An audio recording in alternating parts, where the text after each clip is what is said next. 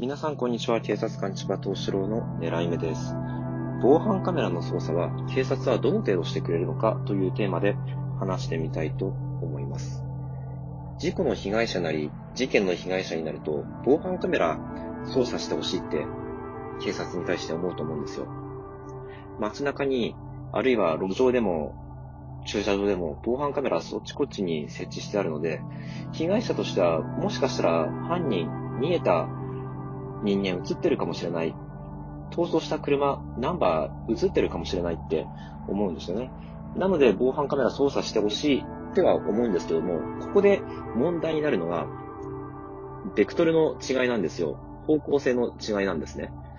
どういうことかっていうと、被害者としては、どこまでも操作の幅を広げて、広く広く防犯カメラを操作してほしいとは思うんですけども、実は警察って逆のことを考えてるんですよ。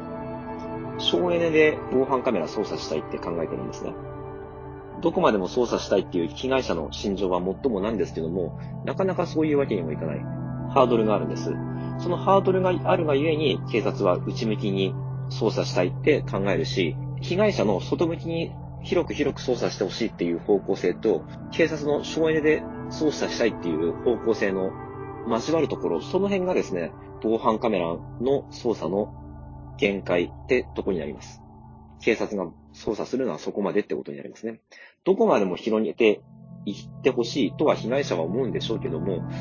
そうはいかない。そのハードルって何なのかっていうと、とまずは防犯カメラの捜査に関わる人ですよね。人。警察組織ってどこまでもどこまでも人が出てくるわけではないんですよ。永久期間のごとく人が出てくるわけではないんですね。なので、どこかで打ち切らなければならないんです。事件ってどんどんどんどん後から後から出てくるにもかかわらず、操作してる人間って限りのある人数でやってるんです。なので、どこまでも広げていったら、キリがないんですよ。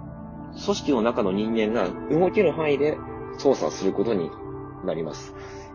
広げて広げて、そっちまで人が回んないよってなったら、もちろんそこが限界ってことになりますね。それから防犯カメラ操作を妨げるハードル。二つ目はですね、時間ですね。これ、人っていうのと同じなんですけども、組織内の問題です。時間も限りあるんで、防犯カメラの操作はどこまでもできるわけではないです。防犯カメラの操作って結構時間食うんですよ。その倍速にしていっ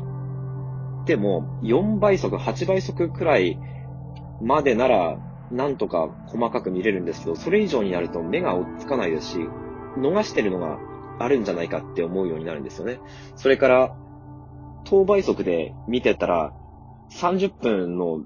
時間を操作しようとしたら当たり前ですよ。30分かかるんですよ。で、24時間のところを操作しようとしたら24時間かかるわけですし、そんなことやってられないんですよね。で、等倍速にしようとしたって8倍が限度なんで、時間的にですね、防犯カメラの操作ってのは、えらい食うんです。なので、これ以上できないよってとこが限界になりますね。これ以上、時間かけてらんないよってとこが。それから、経済的な理由もあります。当然ですけども、人が動くにも、お金が発生したり、車動かすにもガソリン代かかるし、USB なり、スロットカードなんかのデータ管理ももの必要なんで、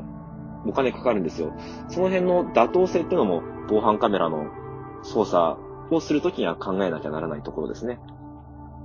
それから、これ、この人経済、時間っていう理由は組織内での問題なんですけども、その他にも防犯カメラ操作するには蓋然性がやっぱり必要なんですよね。念のため見てみようのくらいの蓋然性では、防犯カメラの操作ってあんまりしても意味がないんですよ。意味がないわけじゃないですけども、そのくらいの、その程度の蓋然性であれば、他の事件なり事故にエネルギーを割きたいんですね。映ってるかもしれない程度は蓋然性が欲しいところですね。で、この人、経済、時間っていうのは警察の組織内での理由なんですけども、その他にも防犯カメラそのものに操作を妨げるハードルってのがあるんですよ。例えば、現場からどの程度離れてるかってことですね。あまりにも現場から離れてたら、犯人逃走しても、車が逃げていっても映ってる可能性低いですし、あんまり遠く離れてると、操作は、の操作の対象からは外れます。それから稼働してるかどうかっていう問題もあるんですね。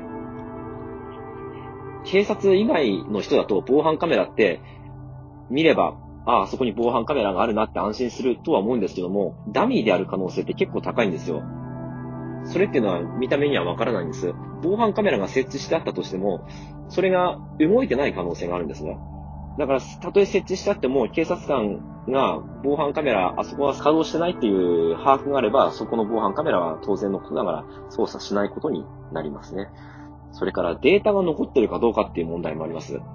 すぐにデータが消えてしまったり、それからデータ残してないとこもあるんですよ。垂れ流し状態のみで記録されていないみたいな、そういう防犯カメラもあります。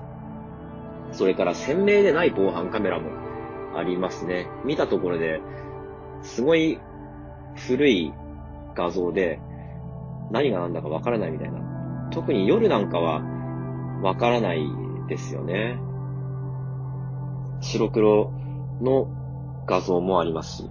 それから管理者がわからないって時もありますね。防犯カメラの、この防犯カメラ誰が管理してるの？誰に言えば見て、見れるのとか。で、防犯カメラの管理者探してるうちに画像が記録してある期間が過ぎてしまって消去されてしまったりっていうこともあり得ます。防犯カメラの操作にはそんなに簡単じゃなくて、防犯カメラの操作を妨げるいくつもの理由があるという内容で話してみました。一見、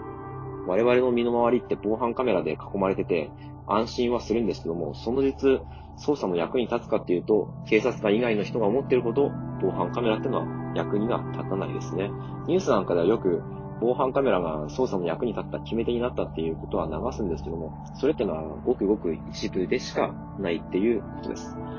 警察官千葉東四郎の狙い目を聞いていただき、ありがとうございました。